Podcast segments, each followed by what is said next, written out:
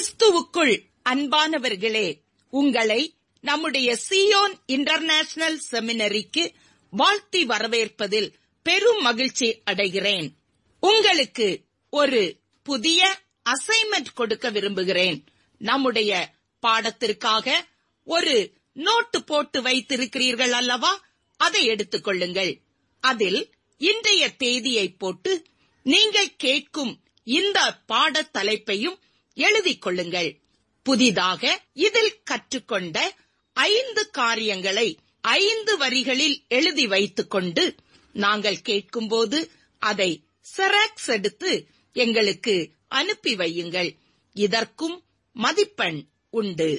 இன்றைய பாடத்தை உங்களுக்கு தேவ கிருபையோடு போதிக்கிறவர் பேராசிரியர் ராஜன் அவர்கள்.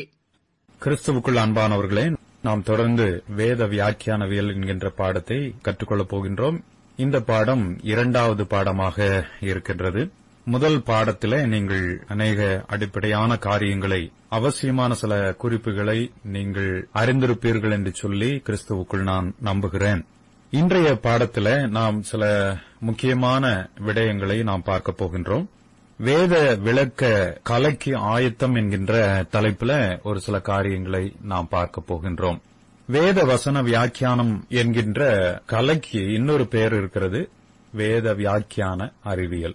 இது ஒரு ஆர்ட் மட்டுமல்ல இது ஒரு சயின்ஸாகவும் இருக்கிறது சாஸ்திரமாக இருக்கிறது. இப்ப வேத வியாக்கியான சாஸ்திரம் என்று பலர் அழைக்கிறதை நாம் கேட்டிருக்கலாம். எந்த ஒரு காரியத்தையும் நாம் சிறப்பாக செய்து முடிக்க வேண்டுமேயானால் அதற்கு சில ஆயத்தங்கள் நமக்கு அவசியமாக இருக்கிறது. ஒரு திருமணத்தை நாம் எடுத்துக்கொண்டால் அந்த திருமணத்தை சீரும் சிறப்பாக செய்து முடிப்பதற்கு நாம் சில முன்னேற்பாடுகளை ஆயத்தங்களை செய்ய வேண்டியது அவசியமாயிருக்கிறது. அந்த ஆயத்தங்களை நாம் சரியான விதத்திலே செய்யாவிட்டால் அந்த திருமண வைபவம் ஒரு சங்கடமான ஒரு நிகழ்ச்சியாக ஒரு சங்கடமான வைபவமாக மாறிவிட வாய்ப்பு இருக்கிறது. ஒரு பயணத்தை எடுத்துக்கொண்டால் பயணமானது சந்தோஷமானதாக பயணம் போகிறவர்களுக்கு சிரமமில்லாமல் இருக்க வேண்டுமேயானால் அதற்கு சில முன்னேற்பாடுகளை செய்ய வேண்டியது அவசியமாக இருக்கிறது. முன்னேற்பாடு செய்யப்படாத ஆயத்தம் செய்யப்படாத ஒரு பயணம் நிச்சயமாக மகிழ்ச்சியை கொடுக்காது. அது பிரச்சனையிலே தான் முடியும் அது சங்கடத்தை கொண்டு வரும் என்பதை நாம் அறிந்ததுதான். அதே போலதான் வேத வியாக்கியான கலைக்கு இந்த வேதத்தை விளங்கிக் கொள்ளுகிற விஷயத்திற்கு கூட நாம் சில முன்னேற்பாடுகளை செய்ய வேண்டியது மிக மிக அவசியமாக இருக்கிறது. ஆயத்தம் என்பது எல்லா விஷயத்திலும் அவசியமாக இருக்கிறது. ஒரு செய்தியை நாம் ஆயத்தப்படுத்தி தான் பிரசங்கம் செய்கின்றோம். ஆயத்தப்படுத்தாமல் செய்யப்படுகின்ற ஒரு செய்திக்கு ஒரு பிரசங்கத்திற்கும் ஆயத்தம் செய்து கிரமமாக நேரம் எடுத்து செய்யப்படுகின்ற ஒரு பிரசங்கத்திற்கும் பெருத்த வித்தியாசம் இருப்பதை நாம் அறிவோம். ஆகையினால இந்த வேத வியாக்கியான கலைக்கும் வேதத்தை விளக்கப்படுத்துகின்ற இந்த காரியத்திற்கு சில முன்னேற்பாடுகள் அவசியமாக இருக்கிறது. அதை குறித்துதான் இன்றைக்கு நாம் கற்றுக்கொள்ளப் போகிறோம். அதோடு கூட மற்ற சில அடிப்படையான காரியங்களையும் இந்த பாடத்திலே நாம் அறிந்து கொள்ளப் போகின்றோம். முதலாவதாக நாம் வேத வியாக்கியான கலைக்கு அதாவது வேதத்தை விளங்கிக் கொள்வதற்கு நாம் செய்ய வேண்டிய முதல் ஆயத்தம் என்பது கட்டுப்பாடுடன் இருக்க வேண்டும். எதை செய்தாலும் அந்த காரியத்திலே வெற்றி பெற வேண்டுமேயானால் கட்டுப்பாடு என்பது டிசிப்ளின் என்பது மிக மிக அவசியமான ஒரு காரியமாக இருக்கிறது. அதை குறித்து பவுல் அப்போஸ்தலன் வயது முதிர்ந்த ஊழியத்திலே நன்கு அனுபவங்களை பெற்றிருந்த முதிர்ந்த பழம் என்று சொல்லுவோமே அதே போல இருந்த பவுல் அப்போஸ்தலன் தீமத்தேக்கு எழுதும்போது இரண்டு திமுத்தி இரண்டாவது அதிகாரம் பதினைந்தாவது வசனத்துல நீ வெட்கப்படாத ஊழியக்காரனாயும் சத்திய வசனத்தை நிதானமாய் பகுத்து போதிக்கிறவனாயும் உன்னை தேவனுக்கு முன்பாக உத்தமனாக நிறுத்தும்படி ஜாக்கிரதையாக இரு என்று சொல்லி கட்டளையிடுகிறார். அருமையான தேவனுடைய பிள்ளைகளே இங்கு அவர் என்ன சொல்லுகிறார் என்றால் சத்திய வசனத்தை நீ நிதானமாய் பகுத்து போதிக்கிறவனாக உன்னை தேவனுக்கு முன்பாக உத்தமனாக நிறுத்தும்படி ஜாக்கிரதையாக இரு என்று சொல்லுகிறார். ஜாக்கிரதையாக இரு என்றால் என்ன அர்த்தம்? நீ கட்டுப்பாடோடு இருக்க வேண்டும். சத்திய வசனத்தை போதிக்கிற விஷயத்துல சத்திய வசனத்தை விளங்கிக் கொள்ளுகிற விஷயத்துல கட்டுப்பாடோடு இருக்க வேண்டும். ஜாக்கிரதையாக இருக்க வேண்டும் என்று அங்கு அறிவுரை கூறுகிறதை நாம் பார்க்கிறோம். வேத வியாக்கியான கலைக்கு அதாவது வேதத்தை விளங்கிக் கொள்ளுகின்ற முயற்சியிலே நாம் ஈடுபடும் போது பொதுவாக வரக்கூடிய ஒரு தடை என்ன அப்படின்னு பாத்தீங்கன்னா அது சோம்பேறித்தனம் என்பதுதான். ஆங்கிலத்தில் லேசினஸ் என்று சொல்வார்கள்.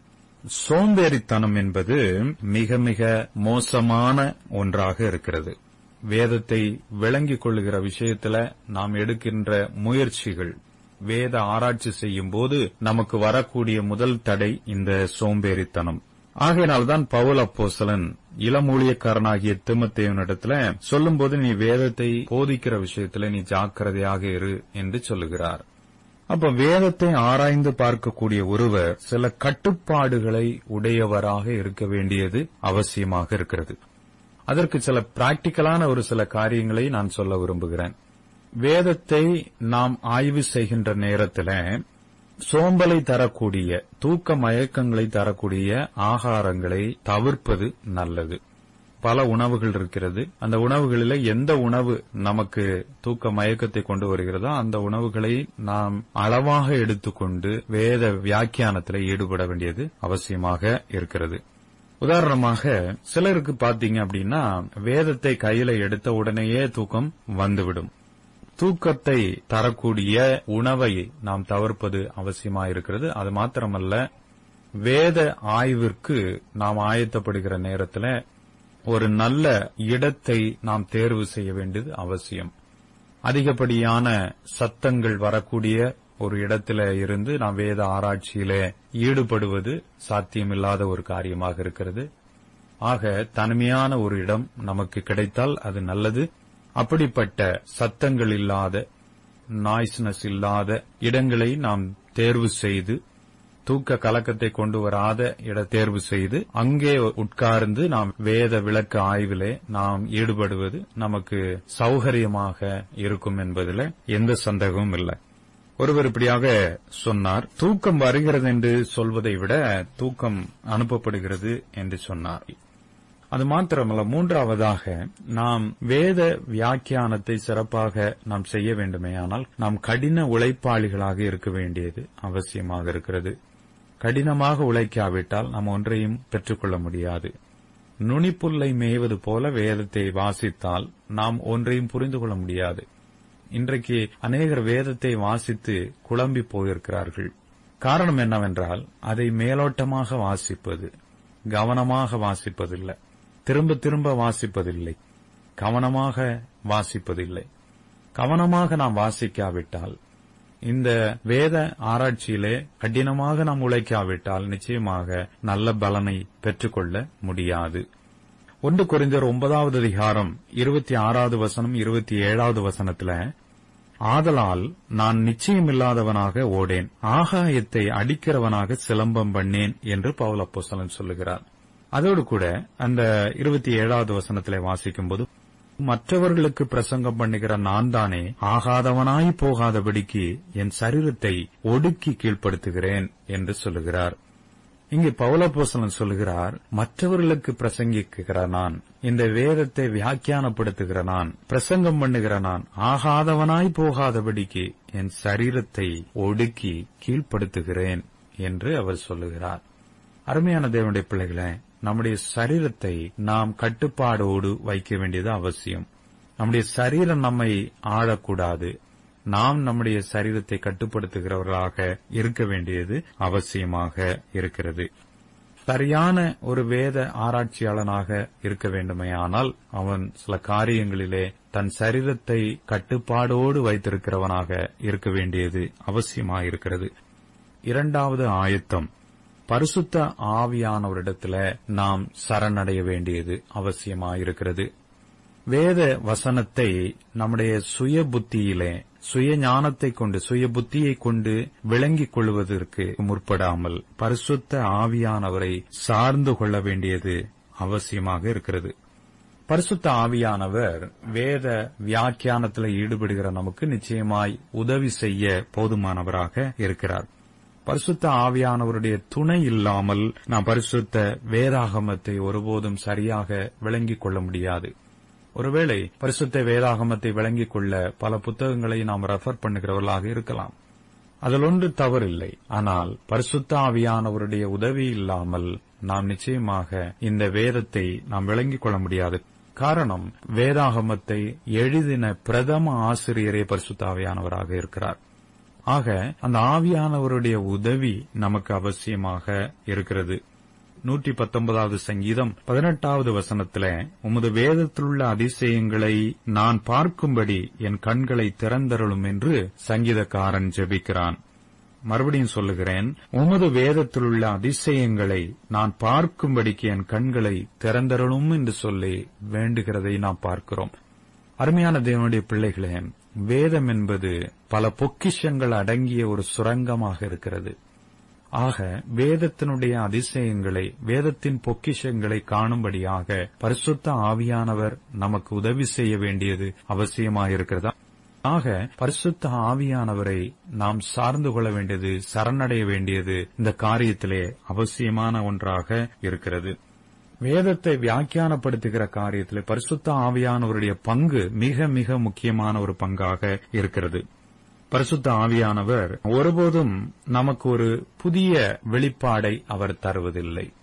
வெளிப்பாடு என்று சொன்னால் ஆங்கிலத்தில் ரெவலேஷன் இந்த ரெவலேஷன் என்பது வெளிப்பாடு என்பது வெளிப்படுத்தின விசேஷத்தோடு அது முடிந்து போய்விட்டது. அதோடு கூட நாம் ஒன்றை கூட்டவோ குறைக்கவோ முடியாது. ஆனால் பரிசுத்த ஆவியானவர் நாம் வேதத்தை படிக்கும்போது வேதத்தை ஆராய்ச்சி செய்யும் போது என்ன செய்கிறார்? புதிய வெளிப்பாடுகளை தருவதில்லை. அவர் புதிய வெளிச்சத்தை தருகிறார். அவர் நம்மை புதிய வெளிச்சத்துக்குள்ளே நடத்துகிறார். ஒரு வேத வசனத்தை நாம் வாசிக்கும் போது நமக்கு வெளிப்பாடுகள் கிடைப்பதில்லை. மாறாக அந்த வசனத்தை வாசிக்கும் போது அதை விளங்கிக் கொள்ள நாம் பிரயாசப்படும் போது அதிலே நமக்கு புதிய வெளிச்சம் கிடைக்கிறது. அதை ஆங்கிலத்தில் இலுமினேஷன் என்று அழைக்கிறார்கள்.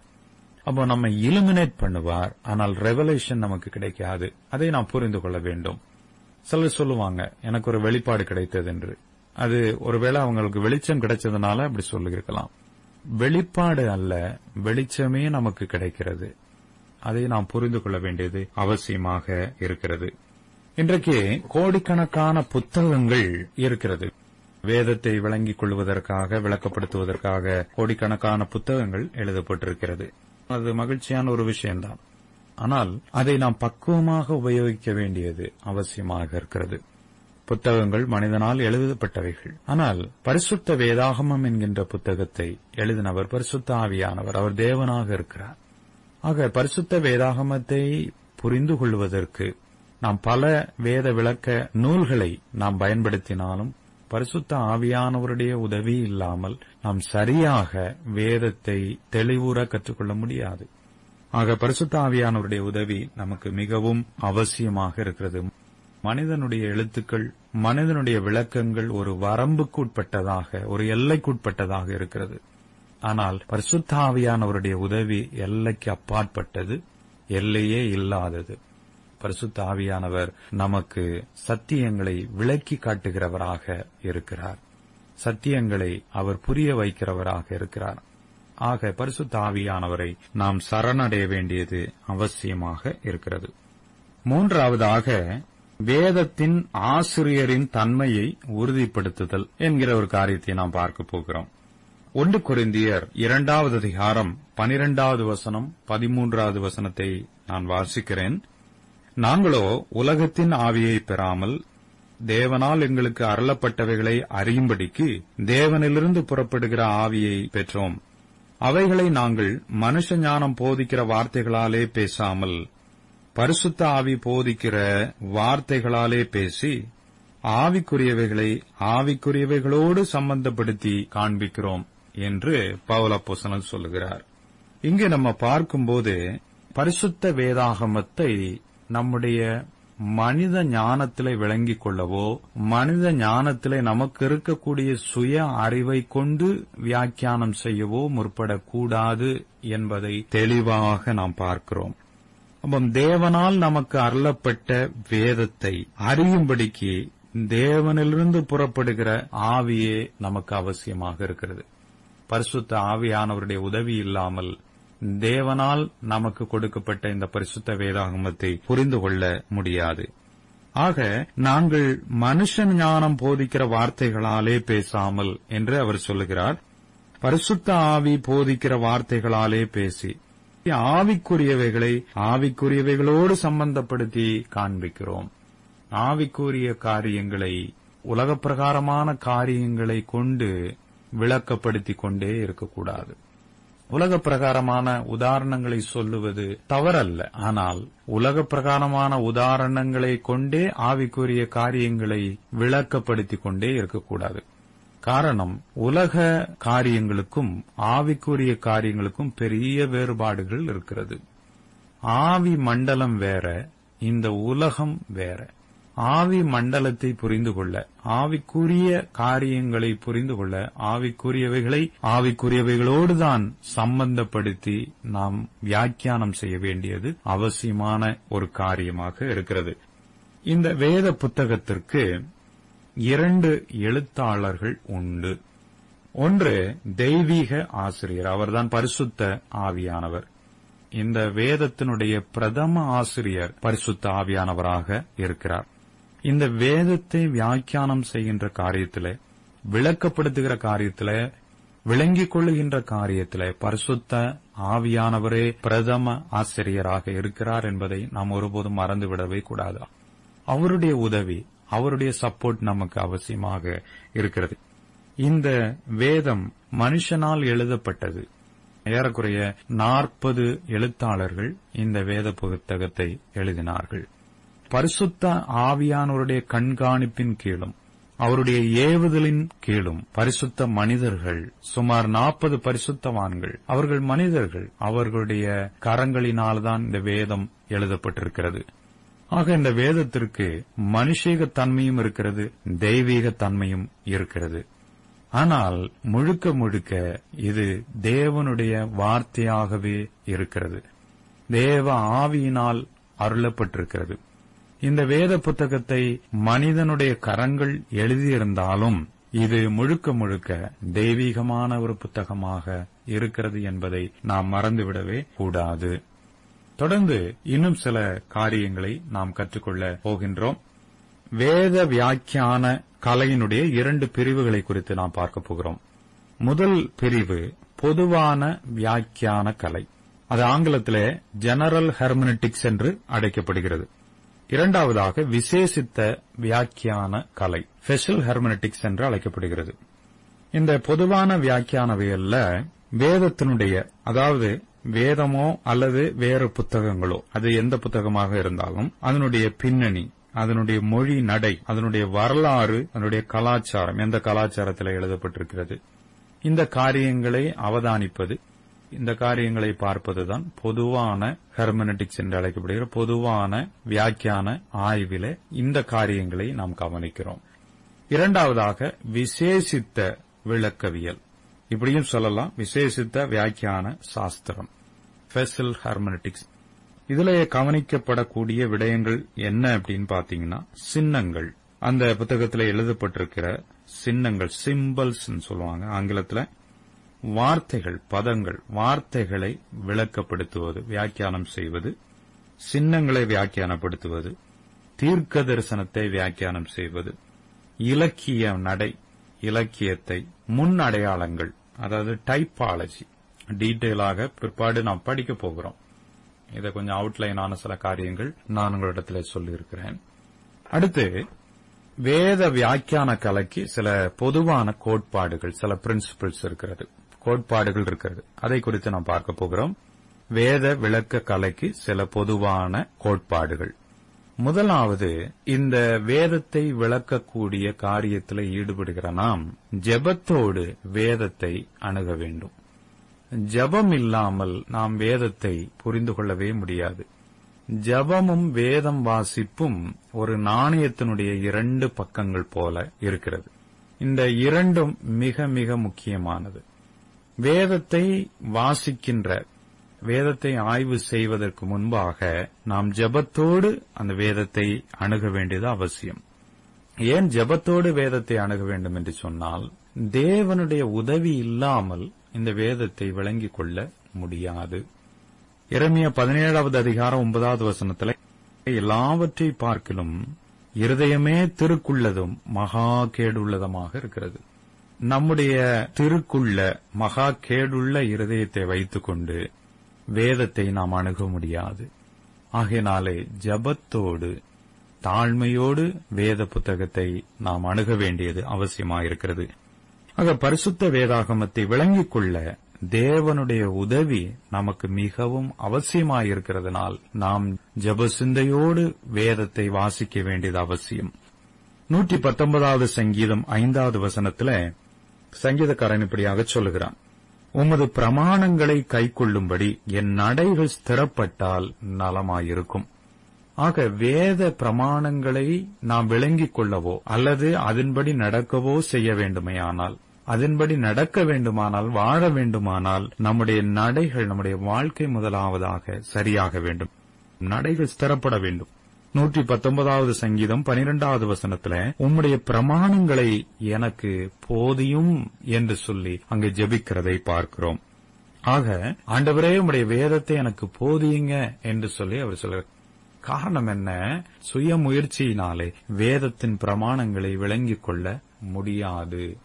ஆகையினால்தான் தேவனிடத்திலே சங்கீதக்காரன் உதவி கேட்பதை நாம் பார்க்கிறோம். நூற்றி பத்தொன்பதாவது சங்கீதம் பதினெட்டாவது வசனத்துல உமது வேதத்திலுள்ள அதிசயங்களை நான் பார்க்கும்படிக்கு என் கண்களை திறந்தரலும் என்று சொல்லி ஜெபிக்கிற ஒரு அருமையான ஜெபத்தை நாம் பார்க்கிறோம். உமது வேதத்தில் உள்ள அதிசயங்களை நான் பார்க்கும்படிக்கு என் கண்களை திறந்தரலும் ஆண்டவரே. எவ்வளவு அருமையான ஒரு ஜெபம் பாருங்க. ஆண்டவரிடத்துல கேட்கிறாரு ஆண்டவரே உடைய வேதத்தில் இருக்கிற அதிசயம். நம்ம என்றைக்காவது இப்படி கேட்டதுண்டா? வேதத்துல அதிசயம் இருக்கிறதுங்க. வேதத்துல அற்புதமான காரியங்கள் இருக்கிறது.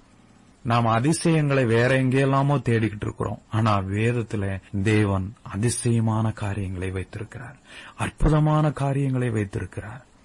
இதை நீங்க சின்சியரா வாசிச்சு பாருங்க. இதை சின்சியரா உட்கார்ந்து இதை தியானம் பண்ணி பாருங்க. உங்களுடைய ஆத்மாவில ஒரு மிகுந்த சந்தோஷத்தை ஒரு மிகுந்த ஆனந்தத்தை நீங்கள் கண்டுகொள்ள முடியும். அவ்வளவாக இந்த வேதத்தில் தேவன் அதிசயமான காரியங்களை வைத்திருக்கிறார். சில நேரத்தில் நான் வேதத்தை வாசித்துக் கொண்டிருக்கும் போது எனக்குள்ளே என் உடம்பு என்னுடைய சரீரமே செலுக்கிற மாதிரி ஒரு அனுபவத்துக்குள்ளே நான் சென்றிருக்கிறேன். அருமையான தேவனுடைய பிள்ளைகளை இந்த வேதத்துல அதிசயத்தை நீங்கள் காண முடியும். நம் அற்புதமான காரியங்களை கண்டுகொள்ள முடியும். இந்த அதிசயங்கள் நம்முடைய ஆத்துமாவை உயிர்ப்பிக்கிற அதிசயங்களாக இருக்கிறது.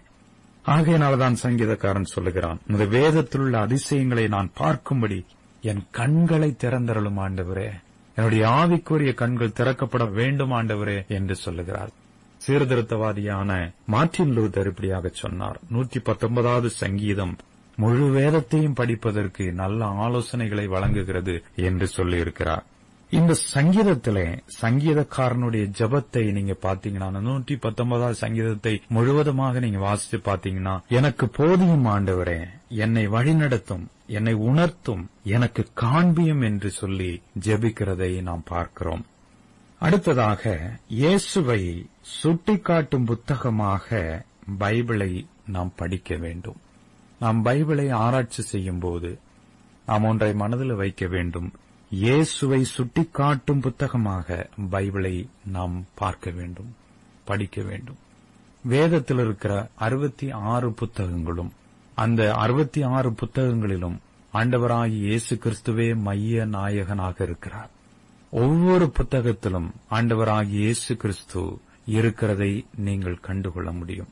ஆதியாகம புஸ்தகத்தில் த்ரீயின் வித்தாக ஆண்டவர் வெளிப்படுத்தப்பட்டிருக்கிறதை நீங்கள் பார்க்க முடியும். லேவியாரம புஸ்தகத்தை எடுத்துக்கிட்டீங்கன்னா அங்கு பாவ பரிகார பலியாக இயேசு சித்தரிக்கப்பட்டிருக்கிறார். பழைய ஏற்பாட்டின் புத்தகங்களாக இருந்தால் அது ஆண்டவராக இயேசு கிறிஸ்தவையே சுட்டிக்காட்டுகிறதா இருக்கிறது. அந்த புத்தகங்களினுடைய நோக்கமெல்லாம் அந்த புத்தகங்கள் எல்லாம் யாரை ஜூம் பண்ணி காட்டுகிறது என்று சொன்னால் யாரை வெளிப்படுத்தி காட்டுகிறது என்று சொன்னால் ஆண்டவராகிய இயேசு கிறிஸ்துவை அந்த ஒவ்வொரு புத்தகங்களும் சுட்டிக்காட்டுகிறதாக இருக்கிறது. இதை நாம் வேதத்தை படிக்கும்போது அந்த பார்வையோடு வேதத்தை நாம் ஆராய்ச்சி செய்ய வேண்டும். இயேசு அன்றைய யூத மத தலைவர்களிடத்துல வேத வாக்கியங்களை ஆராய்ந்து பாருங்கள். அவைகளால் உங்களுக்கு நித்திய ஜீவன் உண்டென்று எண்ணுகிறீர்களே. என்னை குறித்து சாட்சி கொடுக்கிறவைகளும் அவைகளே. அப்படி இருந்தும் உங்களுக்கு ஜீவன் உண்டாகும்படி என்னிடத்தில் வர உங்களுக்கு மனதில்லை என்று யோவான் எழுதிய சுவிசேஷம் ஐந்தாவது அதிகாரம் முப்பத்தி ஒன்பது நாற்பது வசனங்களிலே சொல்லியிருக்கிறார். யூத மத தலைவர்களிடத்திலே இயேசு பேசும்போது வேத வாக்கியங்களை ஆராய்ந்து பாருங்கள் அவைகளால் உங்களுக்கு நித்திய ஜீவன் உண்டு என்று எண்ணுகிறீர்களே என்னை குறித்து சாட்சி கொடுக்கிறவைகளும் அவைகளே என்று சொல்லியிருக்கிறார். ஆக ஆண்டவராகிய இயேசு கிறிஸ்துவை குறித்து சாட்சி ஒடுக்கிறது தான் வேதத்தினுடைய வேலையாக இருக்கிறது. வேதத்திலே ஒரு முக்கியமான ஒரு செய்தியை நாம் பார்க்க முடியும் என்று சொன்னால் அது ஆண்டவராகிய இயேசு கிறிஸ்துவினாலே மனுக்குலத்திற்கு வரக்கூடிய மீட்பின் திட்டத்தை குறித்துதான் முழு வேதாகமமும் போதிக்கிறது சொல்லுகிறது. அதைதான் ஹைலைட் பண்ணி பெரிது பண்ணி காண்பிக்கிறது. அதை நாம் புரிந்து கொண்டு மனதில் வைத்துக் கொண்டுதான் வேதத்தை நாம் ஆய்வு செய்யவோ வியாக்கியானம் செய்யவோ விளக்கப்படுத்தவோ அதை விளக்கி மற்றவர்களிடத்தில் சொல்லவோ செய்ய வேண்டும். ஆக நம்முடைய ஒவ்வொரு பிரசங்கங்களும் இயேசு கிறிஸ்துவிலே முடிகிறதாக இருந்தால் மிக சிறப்பாக இருக்கும். ஆண்டவராய் இயேசு கிறிஸ்து யோவான் ஐந்து நாற்பதிலே சொல்லியிருக்கிறார் அப்படி இருந்தும் உங்களுக்கு ஜீவன் உண்டாகும்படி என்னிடத்தில் வர உங்களுக்கு மனதில்லை என்று சொல்லுகிறார். இரண்டு காரியங்களை சொல்லுகிறார். உங்களுக்கு நித்திய ஜீவன் வேத வாக்கியங்கள் மூலமாக வருகிறது மாத்திரமல்ல நித்திய ஜீவன் என் மூலமாகவும் வருகிறது. இதிலிருந்து ஒரு சத்தியத்தை நாம் கண்டுகொள்கிறோம். ஆண்டவராகி இயேசு கிறிஸ்து ஜீவிக்கிற தேவனுடைய வார்த்தையாக இருக்கிறார். ஆனால் பரிசுத்த வேதாகமம் எழுதப்பட்ட தேவனுடைய வார்த்தையாக இருக்கிறது. பரிசுத்த வேதாகமம் எழுதப்பட்ட தேவனுடைய வார்த்தையாகவும் ஆண்டவராகிய இயேசு கிறிஸ்து ஜீவிக்கின்ற தேவனுடைய வார்த்தையாகவும் இருக்கிறார். ஆகையினால்தான் அவருக்கு தேவனுடைய வார்த்தை என்கின்ற நாமம் கொடுக்கப்பட்டிருக்கிறதை நாம் வேதத்திலே காண முடியும். ஆக வேதம் ஆண்டவராகிய இயேசு கிறிஸ்துவினாலே நிரம்பி இருக்கிறது வேதத்தினுடைய மைய நாயகன் அதனுடைய அச்சாரமாய் நங்கூரமாக இருப்பவர் ஆண்டவராகிய இயேசு கிறிஸ்து என்பதை நாம் மறந்துவிடவே கூடாது. ஆக வேதத்தை நாம் படித்தாலோ அல்லது போதித்தாலோ வியாக்கியானம் செய்தாலோ அவற்றிலெல்லாம் இயேசுவை நாம் காண வேண்டும். இயேசுவை நாம் சுட்டிக்காட்ட வேண்டியது அவசியமாக இருக்கிறது. வேதத்தினுடைய ஒவ்வொரு புத்தகங்களும் ஆண்டவராகிய இயேசு கிறிஸ்துவையே மையப்படுத்துகிறது என்று சொல்லி நான் உங்களுக்கு சொன்னேன். வேதத்தினுடைய ஒவ்வொரு புத்தகங்களும் ஆண்டவராக இயேசு கிறிஸ்துவையே மையப்படுத்துகிறது. பழைய ஏற்பாட்டின் தேர்க்கு தரிசனங்கள் இயேசுவானவரில் நிறைவேறி உள்ளதை நாம் பார்க்க முடியும். பழைய ஏற்பாட்டு தீர்க்க தரிசனங்களை நீங்கள் எடுத்துக்கொண்டால் அந்த தீர்க்க தரிசனங்கள் பெரும்பாலான தீர்க்க தரிசனங்கள் ஆண்டவராகிய இயேசு கிறிஸ்துவிலே நிறைவேறுகிறதை நாம் பார்க்கிறோம். சுவிசேஷங்களை நீங்கள் வாசிக்கும் போது ஏசையா இரமியா போன்ற தீர்க்கதரிசிகள் சொன்ன தீர்க்க தரிசனங்கள் இயேசுவிலே நிறைவேறினதை மத்திய எழுதி சுவிசேஷத்திலெல்லாம் நீங்க வாசிக்க முடியும். ஆக நாம் வேதத்தை படிக்கும்போது வேதத்தை நாம் போதிக்கும் போது இயேசுவை மையப்படுத்த வேண்டும் என்பதை நாம் ஒருபோதும் மறக்கவே கூடாது. பிரியமானவர்களே அடுத்ததாக வேத வசனத்தை கொண்டே வேத வசனத்தை வியாக்கியானம் செய்ய வேண்டும் என்கின்ற ஒரு விதி இருக்கிறது. இது ஒரு அடிப்படையான ஒரு காரியம். வேத வசனத்தை கொண்டே வேத வசனத்தை வியாக்கியானம் செய்ய வேண்டும். வேத வசனத்தை வியாக்கியானம் செய்ய வெளியே போய் சில சோர்ஸுகளை தேடுவதை விட வேத வசனத்தை விளக்கப்படுத்துவதற்கு வேத வசனங்களையே வேத பகுதிகளையே நாம் உபயோகப்படுத்த வேண்டியது அவசியமாக இருக்கிறது. அதுல சில காரியங்களை நாம் விசேஷமாக கவனிக்க வேண்டும். ஒரு கருகலான ஒரு சத்தியத்தை வேத பகுதியிலே நாம் வாசித்தால் அந்த கருகலான பகுதியை மற்ற ஏனைய வேத பகுதிகளை கொண்டு நாம் இந்த கருகலான வேத பகுதியை விளங்கிக் கொள்ள வேண்டும். கடினமான ஒரு வேத பகுதி இருக்கிறது என்று வைத்துக் கொள்வோம். அதை நாம் விளக்கப்படுத்துவதற்கு லெகுவாய் இருக்கக்கூடிய சில வேத பகுதிகளை வேத சத்தியங்களை கொண்டுதான் இந்த கடினமான பகுதியை விளக்கப்படுத்த வேண்டும் வியாக்கியானப்படுத்த வேண்டும் என்பது ஹெர்மனட்டிக்ஸ் என்கின்ற அந்த பாடத்தினுடைய ஒரு விதியாக இருக்கிறது ஒரு லா என்று அதை சொல்லலாம். இதை நம்ம கவனிக்க வேண்டியது அவசியம். அது மாத்திரமல்ல வேத பகுதிகளை எப்போதும் ஏனைய வேத பகுதிகளோடு ஒப்பிட்டு ஆராய்ந்து புரிந்து கொள்ள வேண்டும். வேதத்தின் எந்த ஒரு பகுதியும் போதிக்கும் சத்தியத்தை நாம் சரியாக புரிந்து கொண்டிருக்கிறோமா சரியாக விளங்கிக் கொண்டிருக்கிறோமா என்று அறிவதற்கு நாம் அப்பகுதியை அதே விதமான போதனைகளை கொண்டுள்ள வேதத்தில் இருக்கக்கூடிய மற்ற பகுதிகளோடு ஒப்பிட்டு படித்து என்ன செய்ய வேண்டும் தீர்மானிக்க வேண்டும். இதன் மூலமாக வேத போதனைகளை தவறான முறையில விளங்கிக் கொள்ளுகின்ற ஆபத்தை நாம் என்ன செய்ய முடியும்? தவிர்த்து கொள்ள முடியும். அப்போ வேதத்தினுடைய எந்த பகுதியையும் போதிக்கும் சத்தியத்தை நாம் சரியாக புரிந்து கொண்டிருக்கிறோமா என்பதை அறிவதற்கு நாம் அப்பகுதியை அதே விதமான போதனைகளை கொண்ட வேற வேத பகுதிகள் இருக்கிறது. அந்த வேத பகுதிகளோடு ஒப்பிட்டு பார்த்து சரியாக அதை புரிந்து கொள்ள வேண்டும். இதன் மூலமாக நம்ம வேத போதனைகளை தவறான முறையில விளங்கிக் கொள்ளுகிற வியாக்கியானப்படுத்துகிற ஆபத்தை நாம் என்ன செய்ய முடியும்? தவிர்த்து கொள்ள முடியும். உதாரணமாக ரட்சிப்பு என்கின்ற சத்தியத்தை உடைய ஒரு வேத பகுதியை நாம் வாசித்து வியாக்கியானம் செய்யும் போது நமது வியாக்கியானமானது ரட்சிப்பை பற்றி சொல்லப்பட்டுள்ள வேதத்தின் மற்ற வேத பகுதி இருக்கும் இல்லையா? அந்த வேத பகுதிகளோடு நம்முடைய வியாக்கியானத்தை நாம் செய்திருக்கிற வியாக்கியானத்தை புரிந்து கொண்டிருக்கிற காரியங்களை நாம் ஒப்பிட்டு பார்த்துக் கொள்ள வேண்டும். பொருத்தி பார்க்க வேண்டும். அது சரியாக பொருந்தி போகிறதா சரியாக இருக்கிறதா என்பதை உறுதிப்படுத்திக் கொள்ள வேண்டும். அதற்கு மாறாக நாம் ஒரு வசனத்தை வாசித்தோம் ஒரு சத்தியத்தை தெரிந்து கொண்டோம்.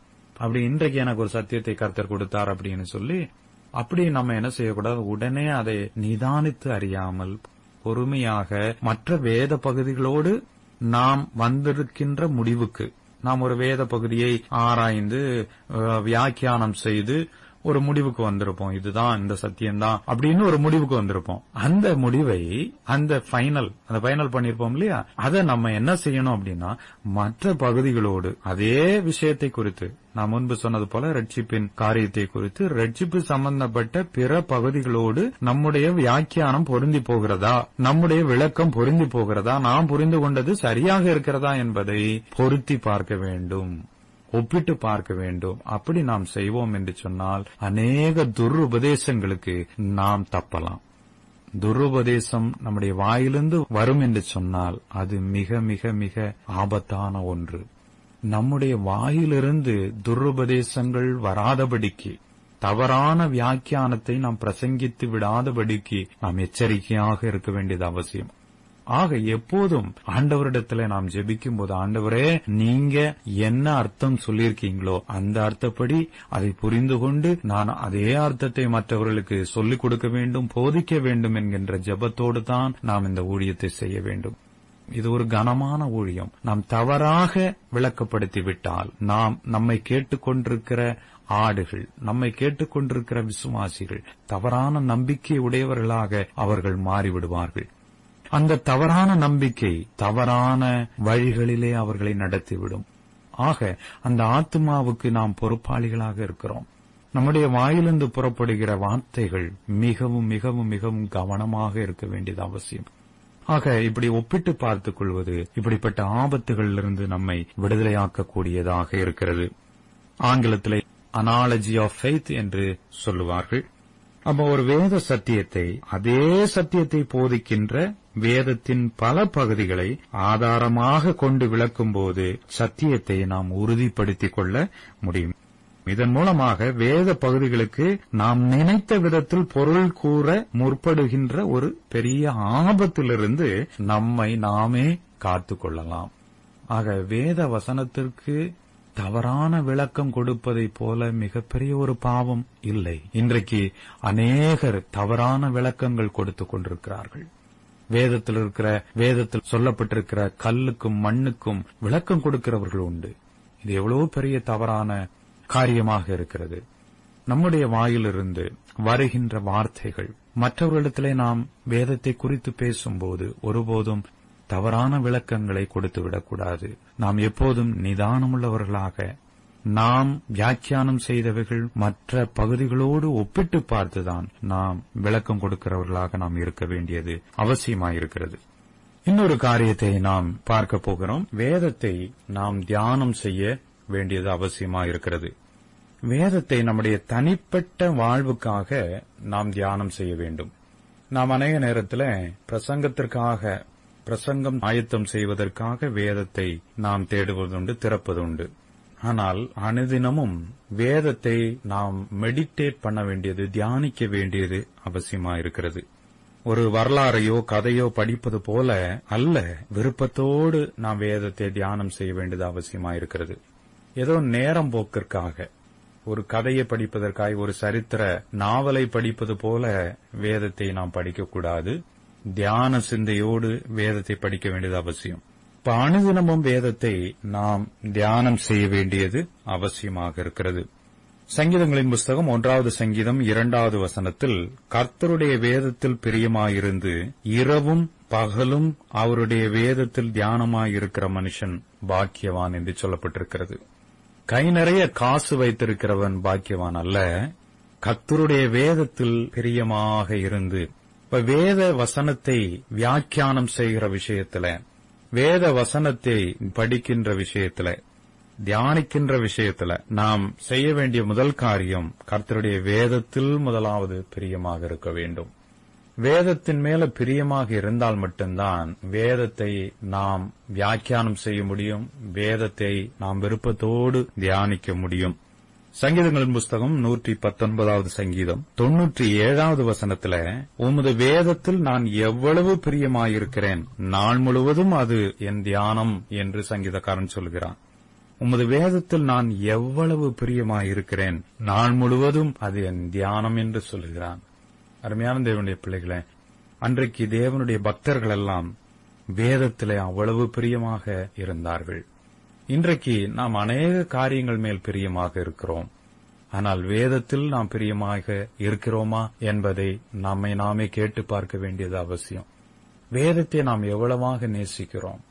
வேதத்தை வாசிக்கும் போது நம்முடைய உள்ளம் கொழுந்து விட்டு எரிகிறதா? அந்த அனுபவம் நமக்குள்ள இல்லையா? அல்லது கடமைக்கென்று நாம் வேதத்தை வாசித்துக் கொண்டிருக்கிறோமா? ஏதோ பத்து அதிகாரம் வாசிக்க வேண்டும் ஐந்து அதிகாரம் வாசிக்க வேண்டும் அல்லது ஒரு அதிகாரம் டெய்லி வாசிக்க வேண்டும். அல்லாவிட்டால் ஏதாவது என் வாழ்க்கையில நடந்துவிடும். வேதத்தை வாசிக்காவிட்டால் எனக்கு கெட்ட சம்பவங்கள் கெட்ட காரியங்கள் நடந்துவிடும் என்பதற்காக வேதத்தை வாசிக்கிறோமா? அல்லது வேதத்தின் மேல பிரியம் வைத்து வேதத்தின் மேல் நேசம் வைத்து நாம் வேதத்தை விருப்பத்தோடு பிரியத்தோடு படிக்கிறோமா? நம்ம நம்மை நாமே கேட்க வேண்டியது அவசியம். அருமையான தேவனுடைய பிள்ளைகள் அன்றைய வேத கால பக்தர்கள் வேதத்தை அதன் மேல் பிரியம் வைத்து அதை வாசித்தார்கள் என்று பார்க்கிறோம். இஸ்ரவேலர்கள் வனாந்தரத்திலே இருந்தபோது அவர்கள் மன்னாவை அனுதினமும் சேகரித்தார்கள். அதே போல ஒவ்வொரு நாளும் புதிய ஏற்பாட்டு இஸ்ரவேலர்களாகிய நாம் பரலோகத்தை நோக்கி பயணித்துக் கொண்டிருக்கிற நாம் அனுதினமும் வேதம் என்கின்ற அந்த மன்னாவை அனுதினமும் சேகரிக்க வேண்டியது அவசியம். நம்முடைய உள்ளத்திலே அவைகளை சேர்த்து வைக்க வேண்டியது அவசியம். தியானிக்க வேண்டியது அவசியம். சரீர மனுஷனுக்கு எப்படி ஆகாரம் தேவையோ அதே போன்றுதான் உள்ளான மனுஷனுக்கு ஆவி மனிதனுக்கு உள்ளான மனிதனுக்கு தேவனுடைய வார்த்தை மிக மிக அவசியமாயிருக்கிறது. ஆகினதான் இயேசு சொன்னார் ஒருவன் அப்பத்தினால் மாத்திரமல்ல தேவனுடைய வாயிலிருந்து புறப்படுகிற ஒவ்வொரு வார்த்தையினாலும் பிழைப்பான் என்று ஆண்டவராக இயேசு கிறிஸ்து சொல்லியிருக்கிறார். மத்திய நான்கு நான்கிலே அதை பார்க்கிறோம். ஆவிக்குரிய மனுஷன் பிழைக்க வேண்டுமே ஆனால் தேவனுடைய வார்த்தையை அனுதினமும் தியானிப்பது அனுதினமும் உட்கொள்ளுவது உள்ளே எடுத்துக்கொள்வது அவசியமாக இருக்கிறது. வேத வசனத்தை நாம் அனுதினமும் எடுக்காவிட்டால் நாம் வெற்றிகரமான ஒரு கிறிஸ்தவ வாழ்க்கை வாழவே முடியாது. இன்றைக்கு ஆவிக்குரிய வாழ்க்கையில அநேக கிறிஸ்தவர்கள் பலவீனப்பட்டு போக காரணம் என்னன்னு பாத்தீங்க அப்படின்னா வேத வசனத்தை போதுமான அளவு அவர்கள் எடுத்துக் கொள்வதில்லை ஆகையினால்தான் இன்றைக்கு அநேகர் பலவீனமாக இருக்கிறார்கள். விசுவாசத்திலே அவர்களால் எழும்பி நடக்க முடியவில்லை. பலவீனர்களாக காணப்படுகிறார்கள். ஆக வேதத்தை தியான சிந்தையோடு நாம் படிக்க வேண்டும். ஏதோ ஒரு ஆராய்ச்சிக்காக ஏதோ ஒரு வரலாறை கண்டுபிடிப்பதற்காக ஒரு கதையை போல படிக்காம வேதத்தின் மேல் பிரியம் வைத்து என்னுடைய அனுதின வாழ்க்கைக்கு அது தேவை. என்னுடைய பர்சனல் லைஃபுக்கு தேவை என்ற நோக்கத்தோடு வாஞ்சியோடு வேதத்தை படிக்க வேண்டியது அவசியமாக இருக்கிறது. யோசுவாவின் புஸ்தகம் ஒன்றாவது அதிகாரம் எட்டாவது வசனத்துல அங்கே ஒரு வசனத்தை பார்க்கிறோம். இந்த நியாயப்பிரமான புஸ்தகம் உன் வாயை விட்டு பிரியாதிருப்பதாக. இதில் எழுதியிருக்கிறவர்களின் படியெல்லாம் நீ செய்ய கவனமாயிருக்கும்படி இரவும் பகலும் அதை தியானித்துக் கொண்டிருப்பாயாக. அப்பொழுது நீ உன் வழியை வாய்க்க பண்ணுவாய் அப்பொழுது புத்திமானாயும் நடந்து கொள்வாய். எவ்வளவு ஒரு வாக்குத்தத்தமான ஒரு ஆசிர்வாதமான வார்த்தை பாருங்க. வேத வசனம் நம்முடைய வாயை விட்டு பிரியக்கூடாது அது மாத்திரமல்ல இதுல எழுதி இருக்கிறபடியெல்லாம் செய்ய நாம் ஜாக்கிரதை உள்ளவர்களாக இருக்க வேண்டும். இரவும் பகலும் அதை தியானித்துக் கொண்டிருக்க வேண்டும். அப்பொழுது நம்முடைய வழிகளை நாம் வாய்க்க செய்ய முடியும். நம்முடைய வாழ்க்கையை நாம் செம்மைப்படுத்திக் கொள்ள முடியும். அப்பொழுது நாம் செய்கின்ற காரியத்திலே புத்திமான்களாய் நடந்து கொள்ள முடியும். இந்த வேதமே நம்மை ஞானியாக்குகிறதா இருக்கிறது. இது பேதைகளுக்கு ஞானத்தை கொடுக்கிற ஒரு புத்தகமாக இருக்கிறது. இந்த புத்தகத்தை வாசிக்க வாசிக்க வாசிக்க நம்முடைய வாழ்க்கையில் இருக்கின்ற பேதமைகள் நம்மை விட்டு விலகும். அறியாமைகள் விலகும். சந்தேகங்கள் விலகும். நம்முடைய வாழ்க்கையில் ஒரு விடுதலை உண்டாகும். ஆகையினால்தான் இயேசு சொன்னார் சத்தியத்தையும் அறிவீர்கள். சத்தியம் உங்களை விடுதலையாக்கும். வேதம்தான் சத்தியமாக இருக்கிறது. வேதத்தின் சத்தியங்களை நாம் அறிய அறிய அறிய நம்முடைய வாழ்க்கையில ஒரு பெரிய விடுதலையை நாம் கண்டுகொள்ள முடியும். மறுமையான தேவனுடைய பிள்ளைகளே இந்த நாளிலே ஒரு தீர்மானத்தை எடுங்க. உங்களுடைய வாழ்க்கையில் ஒரு தீர்மானத்தை எடுங்க. வேதத்தை வாசிப்பதற்கு தியானிப்பதற்கு கற்றுக்கொள்வதற்கு ஆய்வு செய்வதற்கு கணிசமான நேரங்களை நாம் செலவிட வேண்டியது அவசியம். அப்படி நேரத்தை செலவிடாமல் நாம் மற்றவர்களுக்கு போதிக்க முடியாது மற்றவர்களுக்கு விளக்கி சொல்ல முடியாது. ஆக தேவ சமூகத்தில் ஜெபத்தோடு தியான சிந்தனையோடு வேதத்தை அணுக வேண்டியது அவசியம். வேதம் நம்முடைய வாழ்க்கையில மிகப்பெரிய ஒரு மாற்றத்தை கொண்டு வரும். வேதம் அநேகருடைய வாழ்க்கையில ஒரு மறுரூபத்தை ஒரு பெரிய விடுதலையை கொண்டு வந்திருக்கிறது. இந்த வேதம் நம்முடைய வாழ்க்கையில நிச்சயமாக ஒரு பெரிய மறுரூபத்தை ஒரு பெரிய வெற்றியை ஒரு பெரிய சாதனையை கொண்டு வரும் என்பதில் சந்தேகமில்லை. இதை விசுவாசிப்போம். தொடர்ந்து வேதத்தை கற்றுக்கொள்ள வேதத்தின் வார்த்தைகளுக்கு கீழ்ப்படிய நம்மை ஒப்புக் கொடுப்போம் கர்த்தர்தாமே நம்மை ஆசிர்வதிப்பாராக. ஆமேன். அன்பானவர்களே நீங்கள் கற்றுக்கொண்ட இப்பாடத்தை மீண்டும் நினைவுக்கு கொண்டு வரவும் இறுதியில் நீங்கள் எழுதவிருக்கும் தேர்வுக்கு ஆயத்தப்படவும் சில கேள்விகளை பாடக்குறிப்புகளோடு தருகிறோம். கேள்விக்கான பதில்களை நன்கு கற்றுக்கொண்டு தேர்வுக்கு ஆயத்தப்பட உங்களை உற்சாகப்படுத்துகிறோம். கர்த்தர் தாமே உங்களை நிறைவாக ஆசீர்வதிப்பாராக. ஆமேன்.